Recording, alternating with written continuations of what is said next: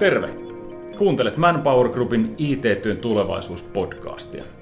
Aiheenamme on IT- ja tietotyön nykytila ja tulevaisuus. Minä olen tämän jakson isäntä, Velimatti Viitanen. Toimin Manpower Groupiin kuuluvan erilaisiin IT-loppukäyttäjäpalveluihin keskittyvän ProServian asiakaspalvelupäällikkönä. Meistä voit lukea lisää osoitteessa proservia.fi. Aloitetaan. Tervetuloa mukaan! Jakson teemana on tänään IT-tukipalveluiden tulevaisuus, eli miltä näyttää ja miten toimii IT-loppukäyttäjätuki vuonna 2020. Ilo esitellä Ilkka Hämäläinen Metsägrupilta. Tervetuloa. Kiitos ja kiitos kutsusta. Ilkka, sä toimit Metsägrupilla Service Owner-nimisessä roolissa. Kerro vähän itsestäsi kuulijoille, kuka sä olet ja mitä, mitä teet. Nelisen vuotta kohta tulee täyteen metsällä. Palvelun omistaja, niin kuin sanoit, niin tuota, käytännössä on-siteilla ja service kokonaisuudessa. Eli vastaan metsän äh, koko käyttäjäkannan, että tuen, että meidän tuotannon tuesta, mitä, mitä tuolla meidän tehtailla tehdään, ja sekä, sekä meidän Spokista, 724 Spokista tietyillä kielillä, että mitä, mitä siihen niin perus service osuuteen kuuluu. Eli aika moninaisia loppukäyttäjätukipalveluita. Voidaan kohta mennä myöhemmin siihen, siihen osioon, että että minkälainen se teidän ympäristö, miten, miten moninaisia rooleja siellä IT-työläisillä on ja muuten, mutta tota, kerro vielä Metsägrupista, varmaan moni kuulijoista tietää, tai ihan varmasti tietää nimen, mutta se, että kuinka monelle tulee äkkiseltään mieleen, että mitä kaikkea Metsägrup tekee. Palkkanauhassa kyllä lukee Metsäliitto-osuuskunta. Eli meidät omistaa periaatteessa metsänomistajat ja itse osuuskunta, ja meillä on viisi eri yhtiötä siinä sateenvarjolla. Eli on Metsäforesti, puunhankintapalvelut, sitten on Metsävuudi, eli jo sahatavaraa, muuta niin kuin sanotaan itse siihen puun jalostukseen ja sahaan liittyvät liiketoiminnat. Sitten on Metsäfibre, eli käytännössä sellu. Nyt varmasti paljon esillä ollut toi biotuotetehdat Äänekoskella ja biotuotteet siihen liittyen. Ja sitten on Metsäboardi, käytännössä meidän kartonki-business kokonaisuudessaan. Ennen tehtiin myös paperi, mutta nyt se on enää pelkästään kartonki. Ja sitten on totta kai varmaan ehkä eniten kaikille tuttu metsätissue, eli pehmo, pehmopaperi liiketoiminta. Lampit ja serlat sun muut. Kerro vähän siitä, miten moninaisia loppukäyttäjän rooleja siellä on ja minkälaista tukea he tarvitsevat. Joo, sanotaan, se on ennen kaikkea kun mietitään sitä meidän loppukäyttäjää ja ennen kaikkea sitä niin kuin historiaa ja muuta – niin noin sanotaan pikkaselle 10 000 käyttäjää on yhteensä Scopeissa. Ja toi ICT kokonaisuudessaan sitten konsernipalveluissa, että meille käytännössä me tarjotaan se ICT ja ICT-palvelut koko konsernille ja näille liiketoiminta-alueille sellaisena, että siinä ei ole sinänsä mitään isompaa eroa. Totta kai siinä on sitten kohdistetut palvelut ja tekeminen per BA, business, business-alue, mutta kuitenkin, että me ollaan niin kuin oma oma organisaatio konsernin tasolla. Ja jos mietitään niitä käyttäjiä, niin lähdetään taas siitä Forestista. Meillä on puun kauppa ja kauppamiehet tuo mettässä rymyymässä ja suunnittelemassa palstoja, miettimässä mitä siellä saa, sanotaan, mikä se on se tota, vaikka toi metsänhoitopläni tai mitä siellä on tekemässä, mitä sieltä kaadetaan, mikä se on se kauppa ja mitä kaikkea niin kuin siihen liittyy. Ja nyt miettii sitä mobiiliusta ja muuta tasoa, niin se on, se on jo 90-luvulla. Tuossa oli hauska sellainen, kun oli digitalisaatiosta muusta perus niin kuin, tota, jutut, niin yksi kollega sanoikin, että se oli jo 90-luvulla niin perusasia heille. Meillä on hauska, meillä on ICT tosi paljon legasyä tosi pitkältä niin kuin bisneksistä. Niin kuin, että ne kyllä on nähnyt, voisi sanoa, koko kirjon tässä kymmenien vuosia aikana. Sitten mennään taas niin tehtaisiin, miettii jotain sellutehdasta tai tissuen tai kartonikitehdasta, niin se, ne pyörii 247. Sanotaan erittäin HA- tai kriittisyystasolla pitää olla sellainen, että ensinnäkin kun soitetaan, niin ymmärretään mistä puhutaan. Ja tämä on ehkä sellainen hankalampi asia, että jos miettii niin kuin klassisesti IT tai IT-tukea, niin siinä vaiheessa kun lauantai-yönä joku soittaa service deskiin, sanotaan me puhutaan, että on niin blue collar väkeä, niin tota soittaa ja sanoo, että siellä on pituusleikkurilla se ja se juttu rikki ja välttämättä ei osaa kertoa ihan tarkalleen, mitä se tulee tarkoittamaan tunnin päästä. Että joudutaanko me ajaa tehdasta alas vai mitä tehdä, niin tämä tavallaan on aika kaukana ehkä siitä, että mitä itselläkin aikanaan on ollut asiakkaita, kun ollut toimittajalla, niin se on ollut enemmän sellainen selkeä, että toimistotyöntekijä, sulla on ne Officen työkalut, sulla on joku vaikka FINA-järjestelmä tai jotain muuta, mutta se on siinä ne kaikki perusjutut. Mutta sitten tosiaan tuo tehtaalla ja muuten se tuotannon kriittisyys, niin se on hyvin toisenlaista. Millä tavalla, millä kielellä puhutaan, millä tavalla ne ongelmat osataan esittää, niin ne aika nopeasti sanotaan niin, että siinä ei auta ihmetellä. Ja sitten on kuitenkin, että se käyttäjä haistaa todella nopeasti sen, että se vastapuoli, että onko se yhtään taagilla, mistä puhutaan. Ja ei siinä enää sit kärsi ihmetellä, että kyllä se käyttäjä, kuka sieltä on soittanut, se keksi jotain muuta. Ei se, ei, eikä se välttämättä enää seuraavan kerran soita enää siitä. Se laskee sen, että siellä on taas joku, joku tota, turisti tai joku muu vastaamassa, että tota, eihän sinne enää soita. Hän sai viimeksi täältä apua. Ja, että, ja sanotaan meillä se lähi, lähituki on myös samalla lailla, että se on 724 päivystys ja valmiudessa, niin se myös ei ole enää sillä tasolla, mietitään niin kuin samalla lailla, että se sieltä tulee joku onsaitin jamppa, joka lähtee työasemaan tekemään, vaan siihen liittyy vahvasti automatia, sulautetut järjestelmät muut, että on ymmärrettävä aika paljon siitä tuotannosta ja siitä ketjusta, mitä siellä on. Saati sitten, että sinne tehtaalle edes voi tosta noin vaan mennä, että siellä jää jo henki lähtee, jos Just tuota piti kysyäkin, että, että kuinka paljon pitää erikoistua siihen tehdasympäristöön ja sitten toisaalta, että kuinka paljon te saatte hyötyä siitä analytiikasta, mitä, mitä teillä niihin laitteisiin, niihin tuettaviin laitteisiin tällä hetkellä on olemassa. Mm. Ei se nyt mitään rakettitiedettä ole siinä mielessä siellä tehtaalla ollut eikä muu. Tämäkin on tällainen hyvä, että itse mun oma toimisto on tuolla keskuskeittiössä Espoossa, niin tässä on hyvä huudella täältä käsin, kun tota, siellä tehtaalla on toki käynyt ja nähnyt tilanteet, mutta ei välttämättä sitä raadollista tilannetta, kun on joku päällä. Mutta se on ennen kaikkea niin kuin yhteistyötä sen automatian ja niiden ihmisten kanssa siellä, mistä on kyse ja miten on varauduttu tiettyihin ongelmiin, tilanteisiin.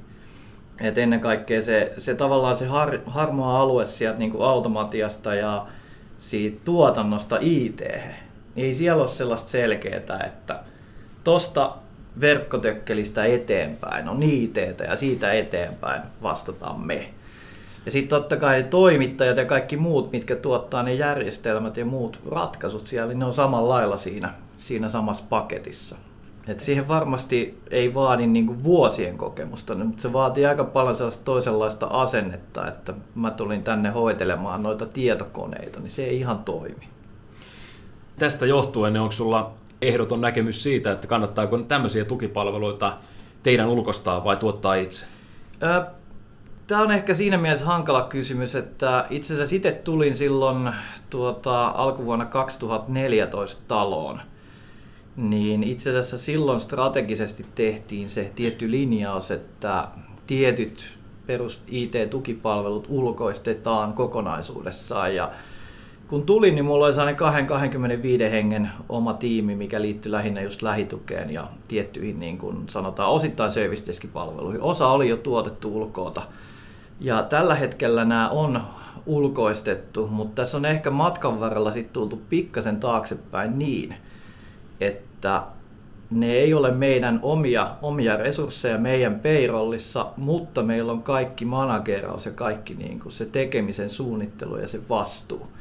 Eli ei tule sellaista klassista tilannetta, jos miettii, että toimittajan kanssa tehdään palvelusopimus, missä tarkkaan rajataan skouppi, SLA sun muut, niin meillä se on enemmän niin, että me ostetaan kiinteästi käsiä ja jalkoja, ja sitten meillä on se oma priorisointi, oma skooppi, oma tekeminen. Totta kai se peruskompetenssi ja osaaminen pitää olla – mutta se on huomattavasti helpompi sitten ohjata ja manageraa tietyllä tavalla sitä paikallista tekemistä, kehitystä, muuta, että mitä siellä on. Että on aika vaikea niin kuin olisi, olisi tavallaan rakentaa sellaista selkeää skouppia, että mikä siinä olisi toimittajalla, jos miettii vaikka lähitukipalvelua sellaisenaan, niin se äkkiä menisi siihen, että tota, tilanne on päällä, niin siinä vaiheessa sitten ihmetellään, että onko laskutuslupaa, kuka tekee, teetkö change, me emme prosessin mukaan sun muuta, vaan toi on enemmän, enemmän se, että me,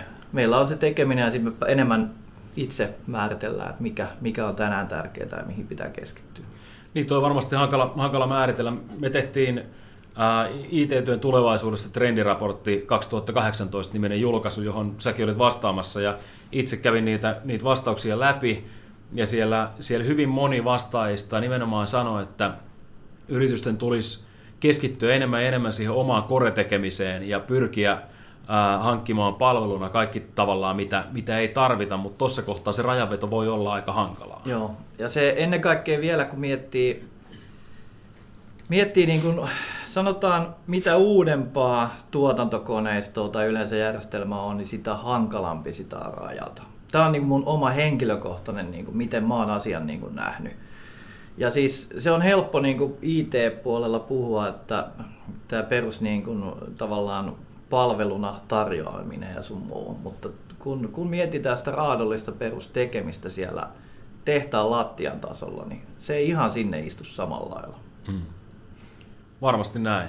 Mutta nyt kun maalaillaan, jokaisessa keskustelussa kuuluu, missä mietitään tulevia, tulevia juttuja, niin siellä Joo. maalaillaan robotiikkaa ja siellä maalaillaan uusia tekniikoita tähän, tähän yhtälöön. Ja miten sä näet, jos puhutaan tästä varsinaisesta tämän, tämän päivän otsikosta, vuonna 2020? Mikä muuttuu?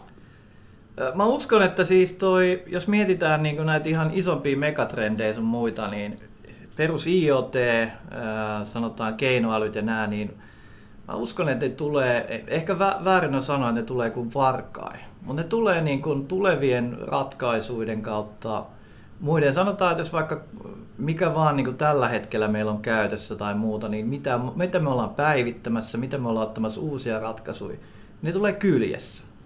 En mä usko, että tulee sellaista, että sellaista tilannetta, että niin kuin erikseen oltaisiin jotain noiden niin kuin tavallaan teemojen osalta ottamassa käyttöön tai tekemässä.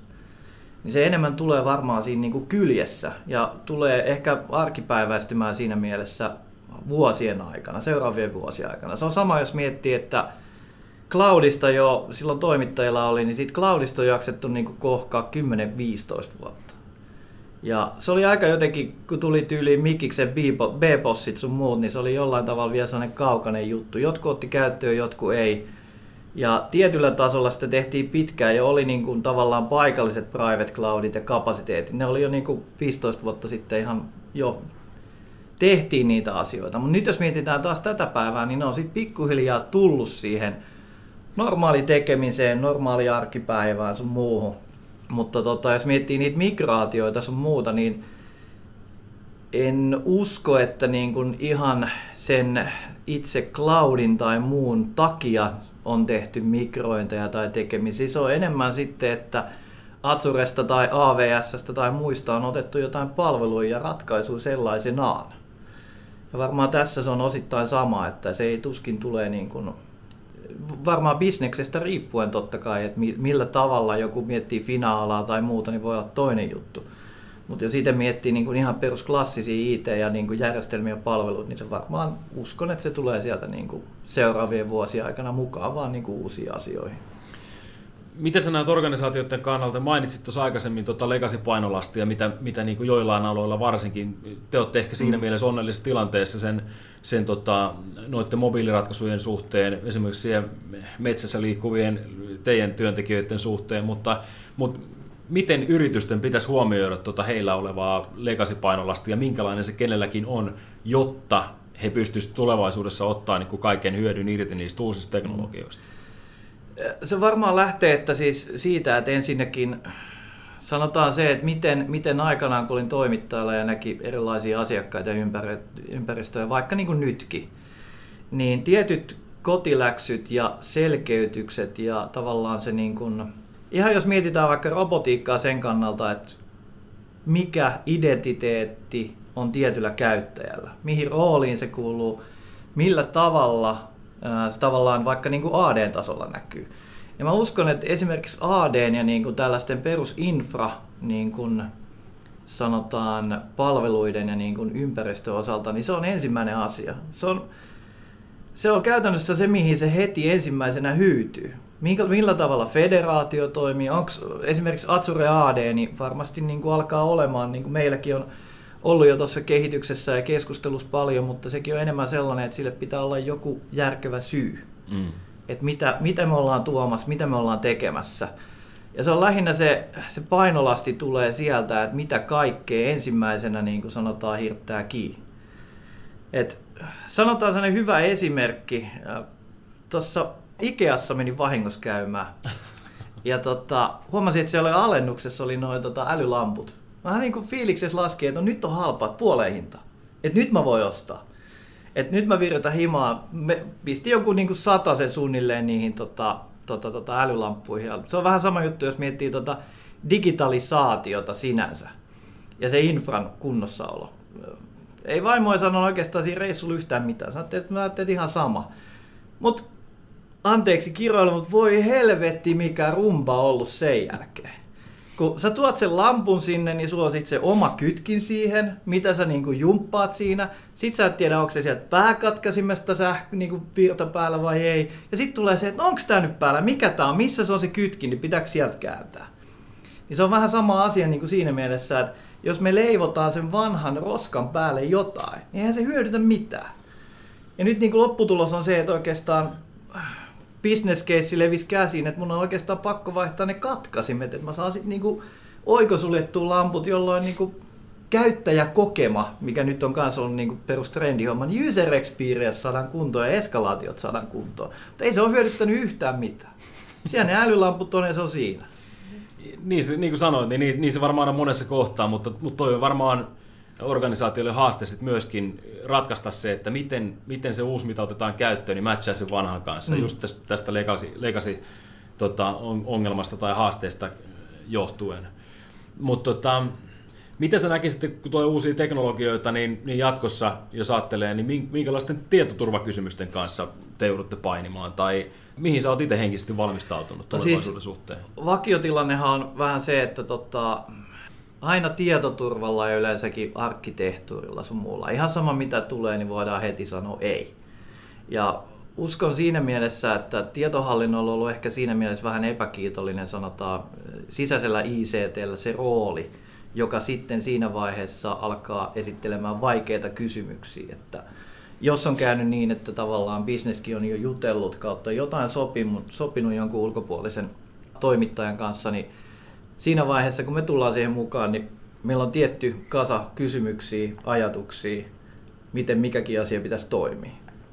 Ja se on oikeastaan se niin kuin tällä hetkellä, mikä varmasti tulee vaikeutumaan vielä. Eli äh, meillä on pakko olla niin kuin jollain tavalla ICTllä. Tämä, oikeastaan nyt jos miettii sitäkin, että ei oikeastaan, eihän me tunkata itse jotain palvelimia tai kantoja tai mitään. Vuosi ei ole varmaan suuri osa asiakkaista tehnyt. Tämä on enemmän niin kuin oikeastaan sanotaan ihmisläheistä niin kuin tavallaan kauppaa meillä myöskin sinänsä niin kuin liiketoiminnan suuntaan. Eli meihin luotetaan ja me tiedetään, mitä on menossa missäkin. Ja ollaan mukana siinä mielessä näissä ratkaisuissa, että nämä on ihan selvä homma, että liiketoiminta maksaa meidän liksa. Ja siinä, siinä on joku oltava joku, niin kuin sanotaan, se arvo ja tekeminen meillä. Mutta meidän on pakko pystyä niin kuin jollain tavalla saamaan ennen kaikkea niin kuin helpoksi ja järkeväksi meidän politiikat ja arkkitehtuurit. Ja oltu mukana, kun lähdetään jotain tekemään. Se on ensimmäinen niin kuin asia. Toi just se, mitä sanoit aikaisemmin, että, että IT-yksiköt ei ole enää niin, niin rajattuja omia kokonaisuuksia. Ja, ja joka tapauksessa tulevaisuudessa on varmasti, mä siitä täysin samaa mieltä, että, että pitää saada se bisnes siihen suunnitteluunkin jo mukaan, kun, kun niistä, niistä IT-työkaluista ja, ja IT-työn mahdollistavista tekniikoista puhutaan kokonaisuudessaan. Mutta miten sitten, jos te ostatte palvelua tulevaisuudessa, hmm. niin mitkä on ne mittarit, mitä sä näkisit, että kannattaa siinä käyttää? Siis tietysti jos palvelu, ensinnäkin jos mietitään palvelua siltä kannalta, että me ostetaan joku ratkaisu tai joku valmis, valmis tavallaan niin kuin palvelu, mitä otetaan sellaisenaan käyttöön, niin jos mietitään klassisia niin kuin perus it liittyviä mittareita, niin en mä näe, että niillä oikeastaan enää tulee oikein tekemään mitään.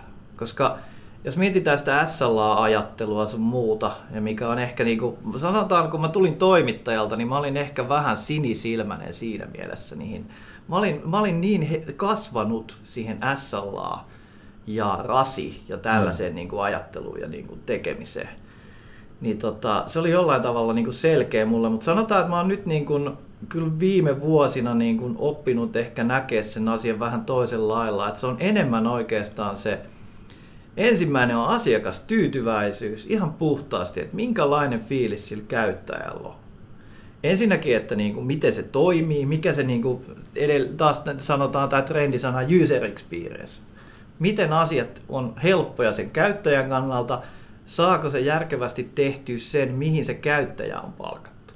Ja siinä vaiheessa, kun tulee ongelma, niin mitä se tekee? Saako se itse sen avun helposti, ja jos, jos päätyy soittamaan johonkin, niin onhan se, mihin se soittaa ja mistä se hakee apua niin chatilla tai muulla kanavalla, niin onhan se sen soiton jälkeen, vaikkei se ratkee, niin onhan se siinä niin kuin fiiliksessä, että hei, tämä asia etenee, jotain tapahtuu, tämä saadaan kuntoon.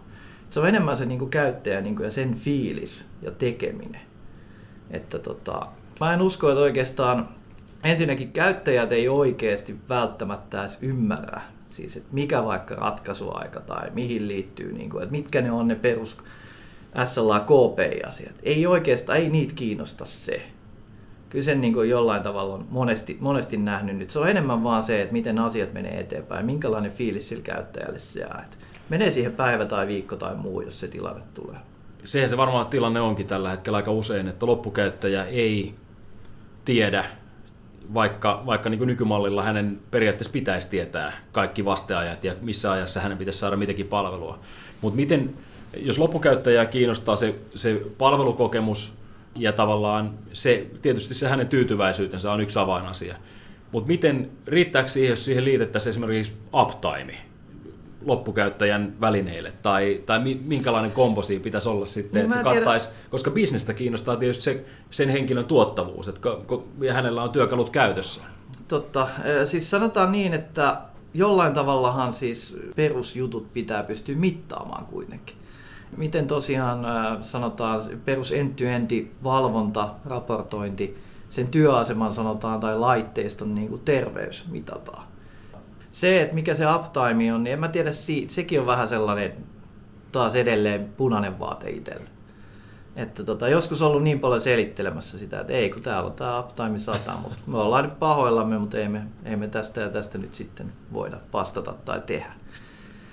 Tämä menee ehkä niin kuin enemmän historiaan, niin kuin mulla oli yksi tota, sanotaan kustannus, yrit, kustannusliiketoiminnassa oleva niin se oli myös se, että oli helppo lähteä syyttää ja selittämään niitä ongelmia ja tilanteita, ää, sanotaan sillä työntekijällä siihen IT. Niin myöskin vastapäin niin pystyy näyttämään toteen, että kyllä nämä perusasiat toimii. Mm. Et ehkä se niin kun, käyttäjiä löytyy niin joka lähtöä, niin pystyy jollain tavalla saamaan sen baselinein, että kyllä nämä perusasiat on kunnossa. Meillä on mittarit olemassa, me nähdään, että miten asiat toimii. Mm palataan vielä sun omaa, omaa rooliin ja, ja omaa näkökulmaa, niin mikä sun omassa työssä tällä hetkellä on nyt justi ajankohtaista ja, ja kaikkein mielenkiintoisinta omasta näkökulmasta? Sanotaan mielenkiintoisinta ja ajankohtaista on ehkä niin kuin, että mitä kaikkea. Meillä on aika paljon siis sanotaan uusia ratkaisuja ja sanotaan varsinkin itse asiassa tuossa tietyillä liiketoiminnalla on aika paljon menossa. Ja ennen kaikkea ehkä se, että kun se tekeminen kautta, kautta sanotaan ne ympäristöt lähtee jollain tavalla pois siitä klassisesta mallista, että meillä on olemassa se klientti työasemassa ja se juttelee jonnekin tyyliin backendi infraa ja se on siinä. Meillä on sanotaan mobiilisovelluksia ja siihen liittyviä. Voisi sanoa, että varmaan, en, sanoisiko, että joka toinen tavallaan joku uusi asia tai muu, niin se on mobiilissa automaattisesti ja ennen kaikkea sen niin kuin mobiiliuden tota, jakelupolitiikat tällaiset, niin se on jollain tavalla sellainen, mikä on ehkä, ehkä yllättänyt, kuinka hyvin se toimiikin ja kuinka hyvin niin kuin asiat saa aika, sanotaan, suoraviivaiseksi. Nuo asiat on oikeastaan millä tahansa alalla niin, niin aika avaintekijöitä. Tuommoinen loppukäyttäjän niin kuin liikkuvuuden vapaus ja, ja tietysti siinä ajassa no, teillä on ympärivuorokautisia palveluita jo, jo niin kuin tuotantolaitoksille, niin, niin, niin se ei sinänsä ehkä rajoita sit niitä muitakaan loppukäyttäjiä niin paljon, että heillekin Joo. on helpompi olla niin kuin tarjota jatkuvaa palvelua koska tahansa. Mä heitän yhden, yhden tavallaan vähän vapaamuotoisen kysymyksen, nimittäin mitä sä itse mietit, jos, jos omaa roolia ja IT-maailmaa kokonaisuudessaan, nyt, nyt saat niin valita ihan kaikista asioista, niin mistä asiasta se yhdestä asiasta tai kokonaisuudesta sä IT-maailmassa luopuisit, jos sä saisit vapaasti valita yhden? toi, toi, toi oli muuten täytyy sanoa paha. Mulla on heti sellaisia niin kuin muutamia heti jo, niin kuin sanotaan sellainen, että... No, jos 14 ensimmäistä keritään ottaa tähän. Sanotaan, niin kuin, jos mietitään se eh, legacy ja painolasti prosesseista.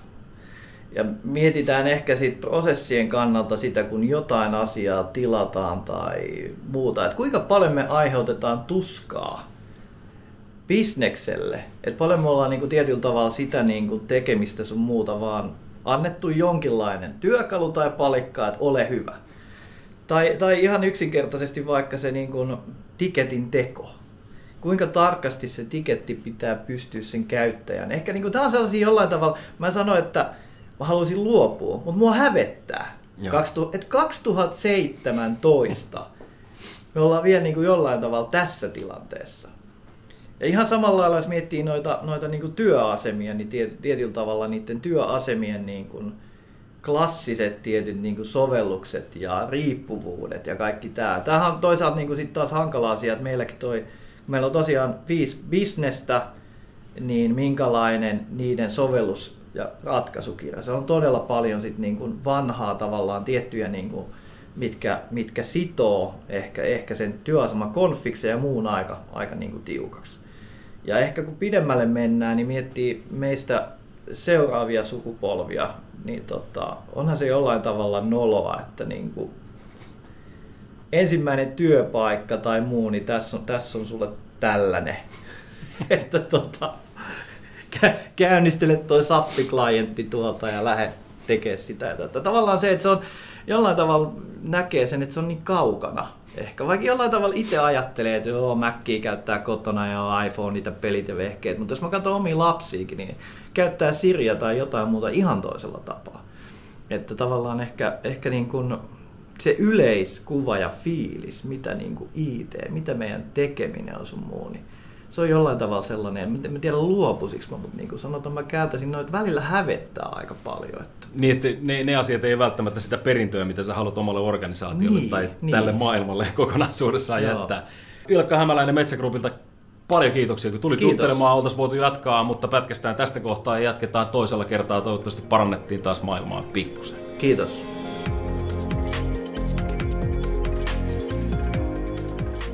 Tässä kaikki tänään. Kiitos, että kuuntelit. Jos viihdyit, käy arvostelemassa podcast SoundCloudissa tai iTunesissa. Voit lähettää palautetta tai kysymyksiä meille Twitterissä at manpowergroup.fi tai suoraan minulle mailitse veli-matti.viitanen at proservia.fi. Jos tietotyön nykytila ja tulevaisuus kiinnostavat, käy lataamassa tuore Tietotyö 2018 trendiraporttimme – Raportissa kymmenen alan asiantuntijaa kertoo näkemyksensä siitä, miltä tietotyön tulevaisuus näyttää ja miten se tulee vaikuttamaan myös IT-ammattilaisten työhön. Raportti löytyy osoitteesta bit.ly kautta tietotyö 2018, eli bit.ly kautta tietotyö 2018. Tuo linkin löydät myös tämän podcast-jakson lisätiedoista. Pysy kuulolla. Ensi kertaan.